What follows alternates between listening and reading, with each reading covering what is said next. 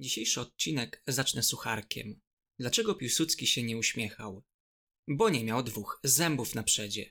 Utracił je dokonując napadów rabunkowych w latach młodości wspólnie ze swoją dziewczyną. Być może dlatego zapuścił pokaźne wąsiska. A teraz poważnie. Co przyczyniło się do odzyskania przez Polaków swojego państwa? Jak do tego doszło? Znaczenie miał szereg czynników. Świadomość narodowa Polaków, przywiązanie do tradycji, znaczenie rodziny, religia, a także pamięć wspaniałej, wielkiej przeszłości i osiągnięć narodowych. Nie doszłoby do tego, gdyby nie działalność wybitnych jednostek, które przewodziły, inspirowały, jak Józef Piłsudski, Roman Dmowski, Ignacjan Paderewski i wielu innych, ojców niepodległości. I to na nic by się zdało, gdyby nie nazwałbym to okienko historyczne. Ówczesna sytuacja międzynarodowa rodziła wiele możliwości. Czasem w polityce jest tak, że nieważne jak bardzo byśmy chcieli coś zmienić, zrobić, jest to niemożliwe. Wtedy było możliwe. Nasi zaborcy walczyli w Wielkiej Wojnie po przeciwnych stronach. Współcześnie świętujemy niepodległość 17 listopada, wspominając wydarzenia z 1918 roku. Jednak już 7 października Rada Regencyjna Królestwa Polskiego wydała deklarację o niepodległości. 7 listopada powstał całkowicie niezależny polski rząd. Dlaczego 11? Święto było obchodzone dopiero od 1926 roku, a ustanowione świętem państwowym w 1937.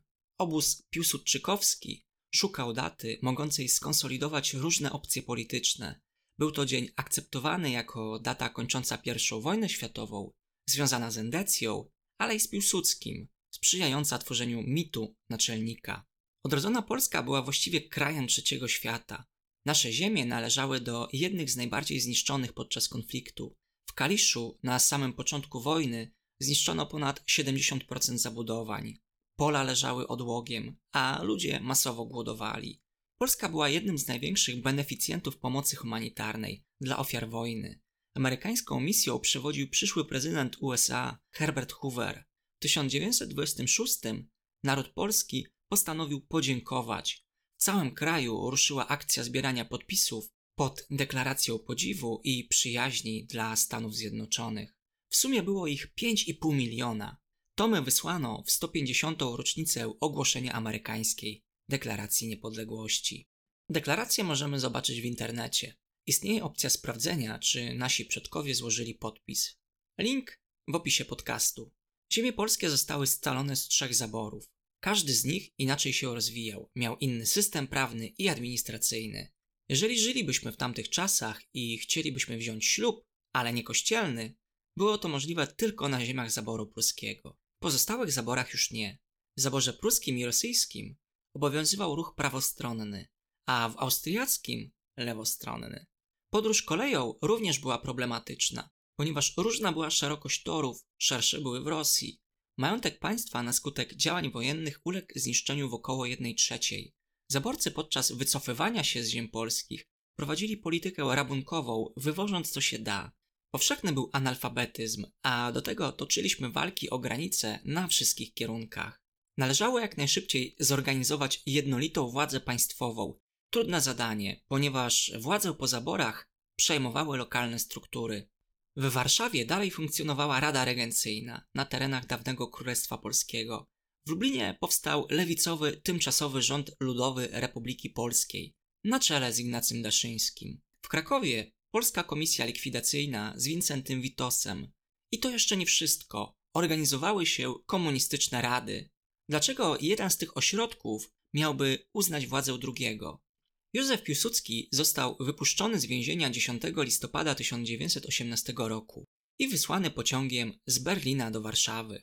Niemcy mieli nadzieję kontrolować sytuację na ziemiach polskich przez swojego człowieka, ale Piłsudski nic nie podpisał, bo dziś toczyłaby się dyskusja, jaka trwa wobec innej, ciągle żyjącej postaci. Dlatego miał wolne ręce. Piłsudski współpracował z Niemcami, ale zbuntował się w odpowiednim momencie, doprowadzając do kryzysu przysięgowego. Od tego momentu uwięziony nie miał szans zaangażować się w toczone spory polityczne, popierając którąś ze stron. Przez wielu Polaków był postrzegany jako naturalny przywódca, mąż opatrznościowy. 11 listopada przejął dowództwo nad wojskiem, a 14 Rada Regencyjna przekazała mu również władzę cywilną i rozwiązała się. Organ ten nie miał szans na kontynuowanie swojej działalności, ponieważ był znienawidzony przez Polaków za kolaborację z Niemcami. Piłsudski pojawił się w idealnym momencie, a jego uwolnienie było możliwe dzięki klęskom na frontach i rewolucji listopadowej w państwie niemieckim. 18 listopada we współpracy z ośrodkiem lubelskim Piłsudski powołał rząd na czele z Jędrzejem Moraczewskim. Podporządkowały mu się wszystkie lokalne ośrodki władzy, ale nie Komitet Narodowy Polski w Paryżu, który uznawały państwa ententy. Już na samym początku codziennością stawały się wewnątrzpaństwowe spory narodowców z socjalistami, ale i dążenia części kręgów politycznych, jawnie wrogie młodemu państwu, zmierzające do jego zniszczenia i dyktatury proletariatu. 22 Moraczewski powołał tymczasowego naczelnika państwa. Został nim Józef Piłsudski, który sprawował najwyższą władzę cywilną i wojskową do czasu zwołania Sejmu Ustawodawczego. Rząd Moraczewskiego przeprowadził szereg socjalistycznych reform. Między innymi wprowadził prawa wyborcze dla kobiet, ośmiogodzinny dzień pracy, system ubezpieczeń społecznych i płacę minimalną. Reformy te zaostrzyły relacje ze środowiskami konserwatywnymi, ale zmniejszyły popularność skrajnie lewicowych, komunistycznych rad delegatów. Jednym z głównych problemów znacząco ograniczających funkcjonowanie naszego państwa była kwestia uznania międzynarodowego przez inne państwa. Gdyby to nie nastąpiło, pozostałe podmioty prawa międzynarodowego udawałyby, że nie widzą Polski, nie nawiążą z nią relacji, po prostu nie będą z nią rozmawiać. Ciekawym przykładem jest współcześnie istniejący Górski Karabach na Kaukazie. Właściwie niepodległe państwo zamieszkałe przez Ormian, jednak nieuznawane przez żadne inne państwo na świecie, nawet przez Armenię, a przynajmniej było tak jeszcze kilka lat temu. Niedługo po objęciu władzy Piłsudski wystosował notę, w której informował o odrodzeniu niepodległej Polski. Państwa zachodnie nie uznały tego faktu i rządu Moraczewskiego. Piłsudski, chcąc uzyskać poparcie międzynarodowe, dopuścił do władzy przedstawicieli KNP z Paryża, który był dotychczas przez Zachód postrzegany jako oficjalna reprezentacja naszego państwa. W styczniu 1919 Ignacy Paderewski został premierem. Cieszył się on szacunkiem wszystkich ugrupowań politycznych i światową sławą. Był gwiazdą wielkiego formatu, posiadającą rozległe koneksje. Rząd ten uznały wszystkie siły polityczne w kraju i za granicą. Wszystkie te zadania, problemy, wydarzenia rozgrywały się w powojennej rzeczywistości. Na terytoriach polskich przybywało tysiące osób o nieustalonym statusie, obywateli i żołnierzy innych państw, na przykład żołnierze niemieccy, którzy byli sukcesywnie rozbrajani. Państwo właściwie nie miało ustalonych granic. Pierwsze wybory odbywały się w trakcie formowania się ich kształtu. Przełomową chwilą było powołanie Sejmu Ustawodawczego. Po raz pierwszy głosowały kobiety i był to naprawdę polski organ. Od bardzo, bardzo, bardzo dawna. Głównym zadaniem Sejmu Ustawodawczego było stworzenie nowej konstytucji. Nie było to łatwe zadanie. Już podczas inauguracji Sejmu w lutym 1919 widoczny był wszechobecny chaos i rozgardiaż. Publiczność zajmowała nawet ławy poselskie.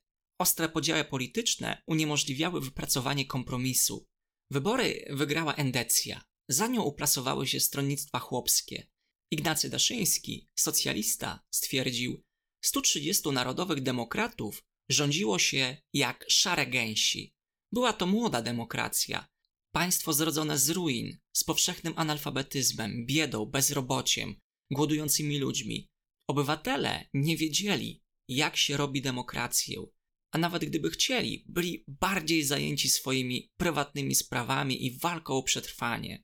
Sejm Ustawodawczy uchwalił małą konstytucję 20 lutego 1919 roku, która ustalała tymczasową organizację władz państwowych do czasu uchwalenia właściwej konstytucji. Stanowisko naczelnika państwa powierzono Piłsudskiemu, właściwie przedłużając jego rządy. Odrodzona Polska znajdowała się w katastrofalnej sytuacji wewnętrznej i międzynarodowej. Prowadziła spory graniczne niemal ze wszystkimi sąsiadami. Niemcy w propagandzie przeciwko II Rzeczpospolitej nazywali ją państwem sezonowym. Nie można było przewidzieć, jak zachowa się Rosja objęta rewolucją i wojną domową, czy na przykład będzie chciała odzyskać tereny dawnego Królestwa Polskiego. Kształt polskich granic był tematem rozmów międzynarodowych na najwyższych szczeblach, ale także dyskusji pomiędzy Polakami. Ukształtowały się dwie koncepcje: federacyjna, inaczej jagiellońska, Piłsudskiego, który pragnął odtworzenia ogromnego państwa wielonarodowego polsko-litewsko-białorusko-ukraińskiego i stworzenia z tych państw buforu oddzielającego Polskę od Rosji. I druga koncepcja, inkorporacyjna, Dmowskiego.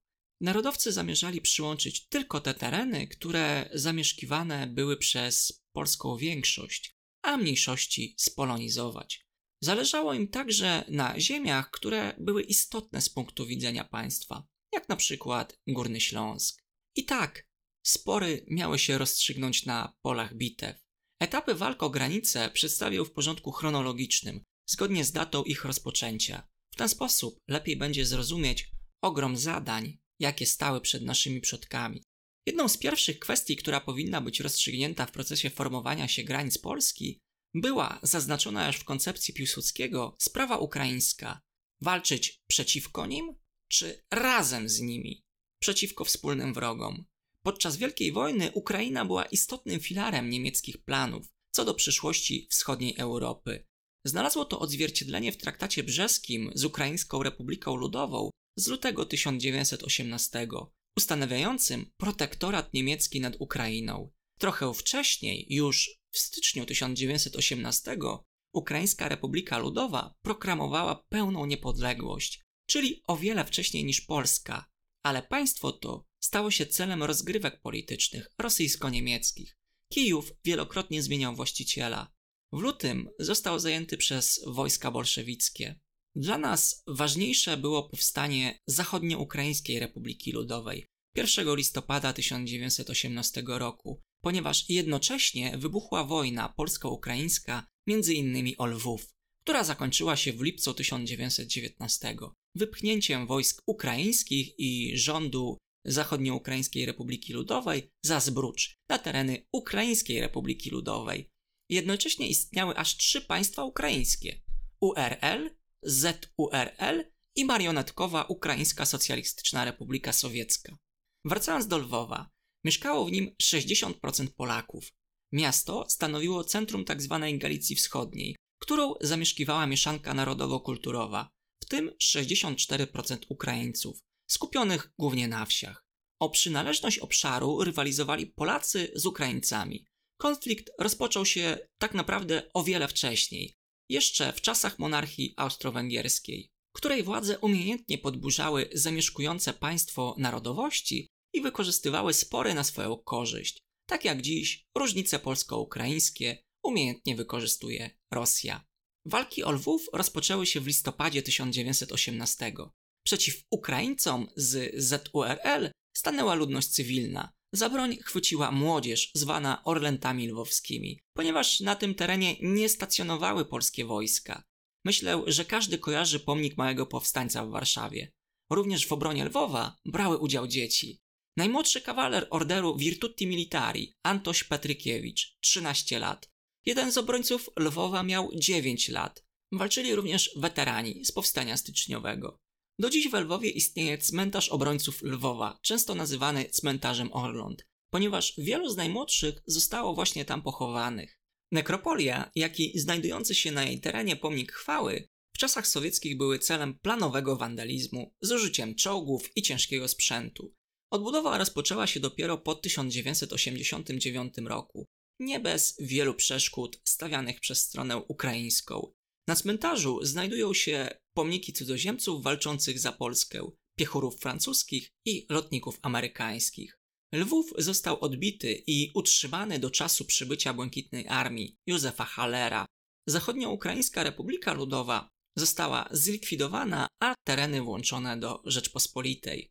Po zakończeniu walk Józef Piłsudski w uznaniu bohaterstwa mieszkańców, a zwłaszcza Orląt Lwowskich, odznaczył miasto krzyżem kawalerskim orderu Virtuti Militari jako pierwsze i jedyne miasto w II Rzeczpospolitej. Tego zaszczytu dostąpiły w historii jeszcze tylko dwa miasta Verdun i Warszawa.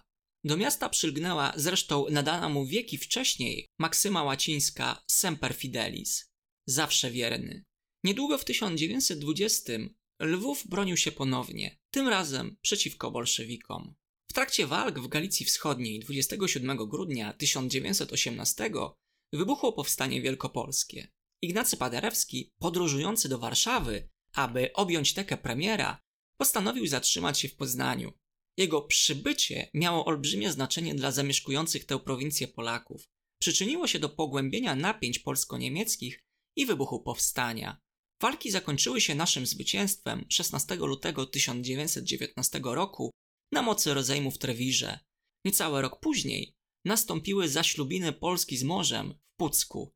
Reprezentujący Polskę generał Józef Haller wrzucił pierścień do morza, biorąc w posiadanie 140-kilometrowy odcinek zaniedbanego wybrzeża.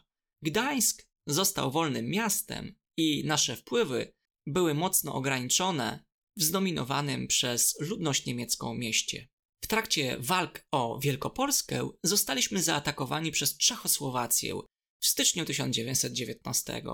Spór dotyczył m.in. uprzemysłowionych terenów Śląska Cieszyńskiego. Konflikt zakończył się rozejmem w lutym 1919. O przynależności tego terenu miał zadecydować plebiscyt. Jednak podczas wojny z bolszewikami Polska zrezygnowała z plebiscytu na rzecz arbitrażu Rady Ambasadorów w zamian za wsparcie w wojnie z najeźdźcą ze wschodu. Wynik arbitrażu był dla nas niekorzystny. Granica przecinała miasto Cieszyn. Największym wyzwaniem dla odrodzonego państwa był konflikt z bolszewikami, którzy nie przestrzegali żadnych zasad, może z wyjątkiem jednej rewolucja za wszelką cenę. Wojna polsko-bolszewicka rozpoczęła się 14 lutego 1919 i trwała do 18 października 1920 roku. Zagrażała istnieniu Polski. Po jej trupie komuniści pragnęli przedostać się do zrewolucjonizowanych Niemiec i Węgier, a następnie przejąć całą Europę. W trakcie walk rozstrzygnie się, czy ojczyzna przetrwa, a jeśli tak, jaki kształt będzie miała granica wschodnia. Teraz uwaga. Kto kojarzy King Konga? Podczas wojny polsko-bolszewickiej po stronie polskiej walczył nie, nie, nie, nie King Kong, ale jego twórca, Marian Cooper. To właśnie jeden z wcześniej wymienionych lotników amerykańskich, których pomnik znajduje się na cmentarzu w Lwowie. Przy czym Cooper przetrwał, wrócił do Ameryki i stworzył opowieść o wielkiej małpie. Wracając do konfliktu, wycofały się siły niemieckie, rozpoczęła się ofensywa bolszewików. W międzyczasie zawarliśmy sojusz z Ukraińską Republiką Ludową, konkretnie z atamanem Symonem Petlurą, który uznał prawa Polski do Galicji Wschodniej. Nastąpiło wspólne polsko-ukraińskie uderzenie na czerwonych Rosjan, tak zwana wyprawa kijowska z maja 1920 roku, która zakończyła się pełnym sukcesem.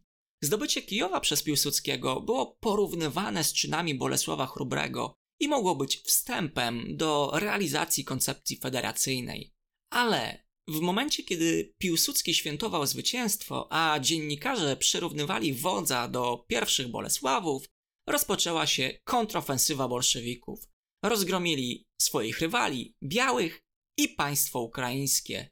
W czerwcu 1920 roku armia konna Siemiona Budionnego, no, z Budyniem mi się kojarzy, i wojska Michaiła Tuchaczewskiego wtargnęły na ziemię polskie. Przez trupa Białej Polski prowadzi droga ku ogólnoświatowej pożodze. Na naszych bagnetach przyniesiemy szczęście i pokój masom pracującym. Na zachód. Tak do boju zagrzewał Tuchaczewski. Czerwoni byli tak pewni zwycięstwa, że rozpoczęli tworzenie marionetkowego rządu. W skład tymczasowego Komitetu Rewolucyjnego Polski wchodził m.in. Czerwony Kat, Felix Dzierżyński, który powinien być nam znany jako organizator i przywódca Czeki.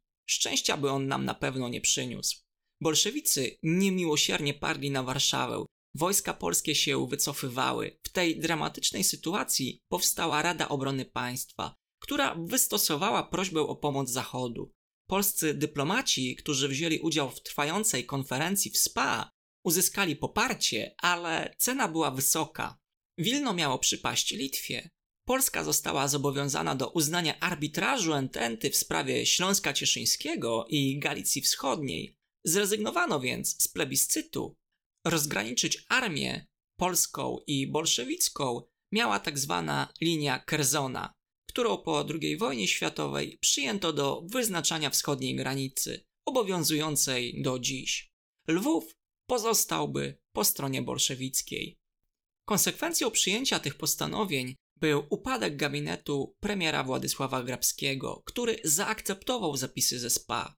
Powstał rząd obrony narodowej na czele z Wincentym Witosem.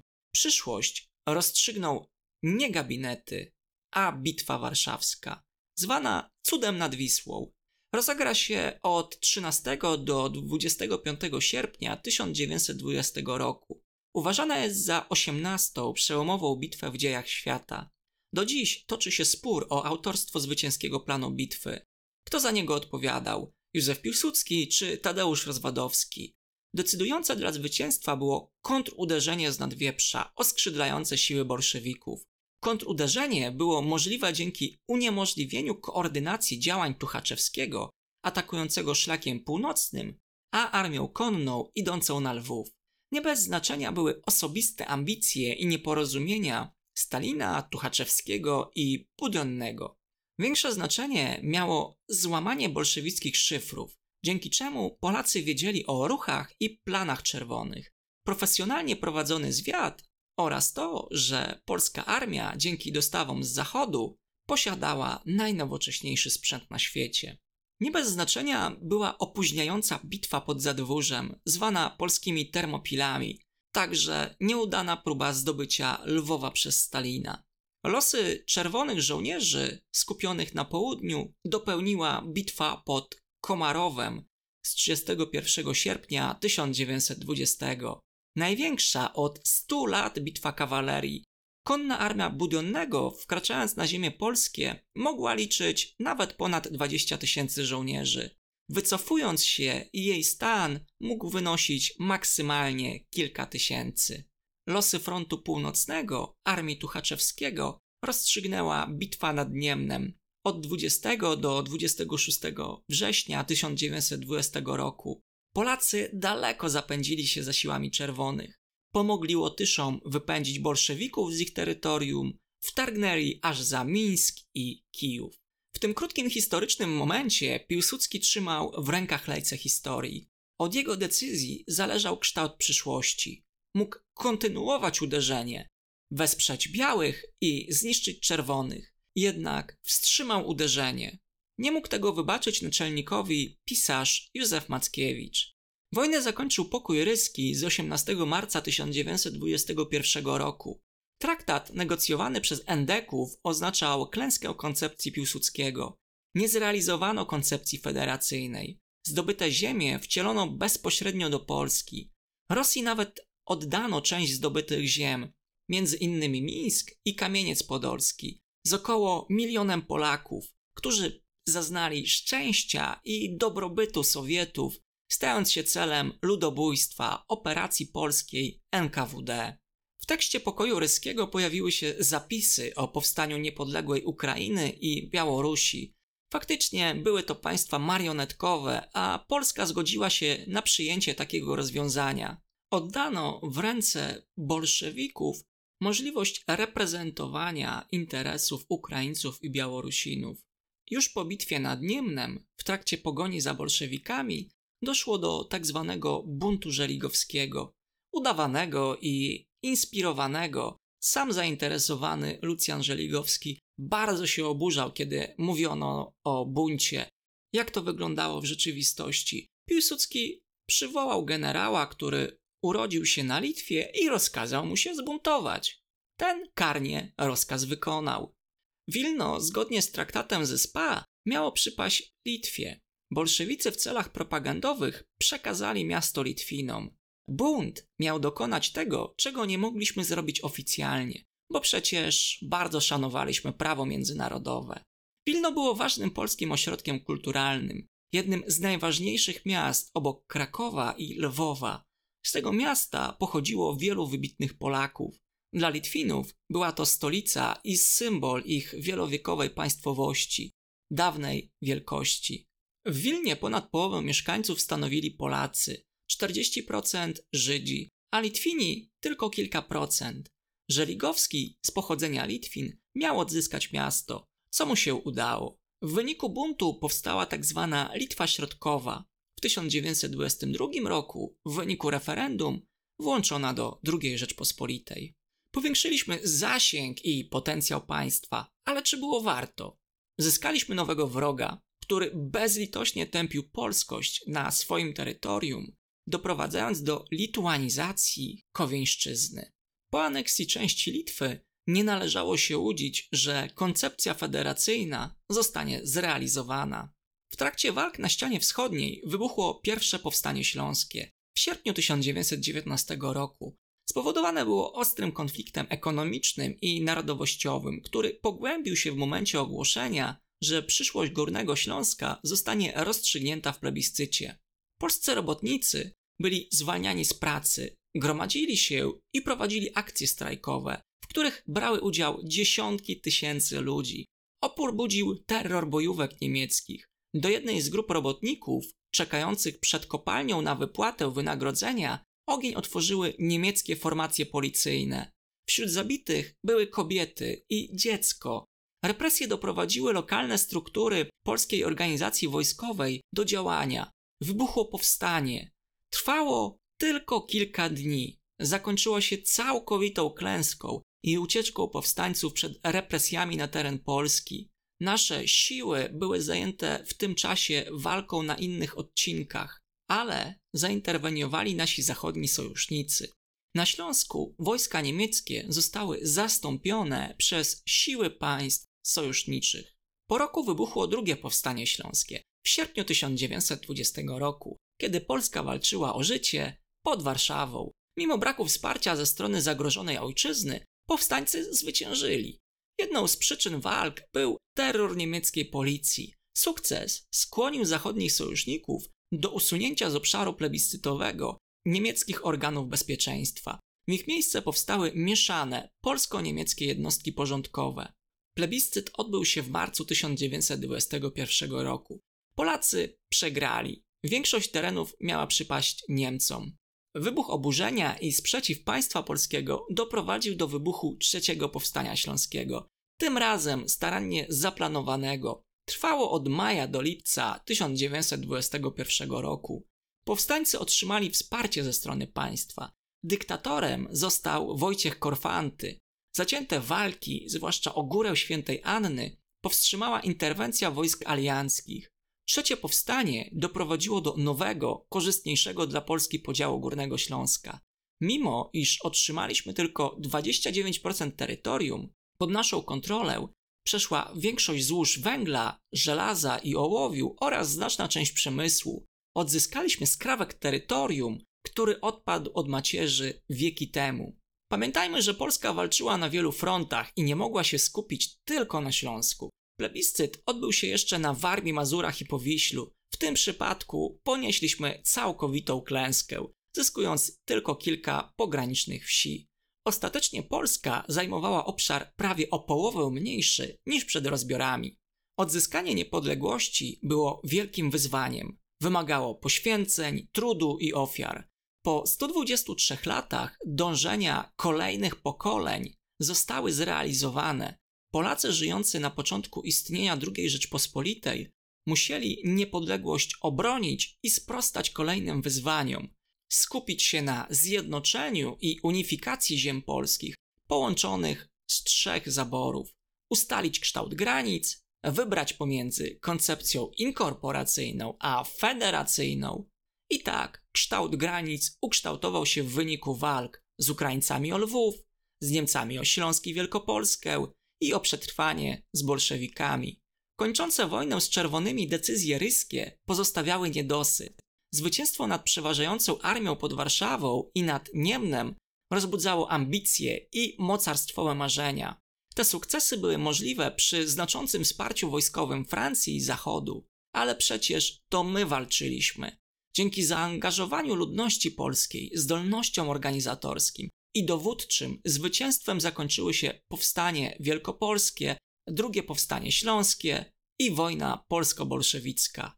Rywalizacja dwóch wizji Polski, Piłsudskiego i Dmowskiego, to także szukanie odpowiedzi, jak ma wyglądać Polska i kto jest Polakiem w znaczeniu historycznym, osoba szanująca państwo, czująca przywiązanie do wspólnych wartości i tradycji Rzeczpospolitej, czy we współczesnym, dzisiejszym tego słowa znaczeniu, narodowym, Polak z krwi i miejsca urodzenia, co jest czymś nowym w naszej historii. Piłsudski, Mickiewicz, Kościuszko, Słowacki, który zresztą ma pomnik w Kijowie, Czesław Miłosz, Czesław Niemen.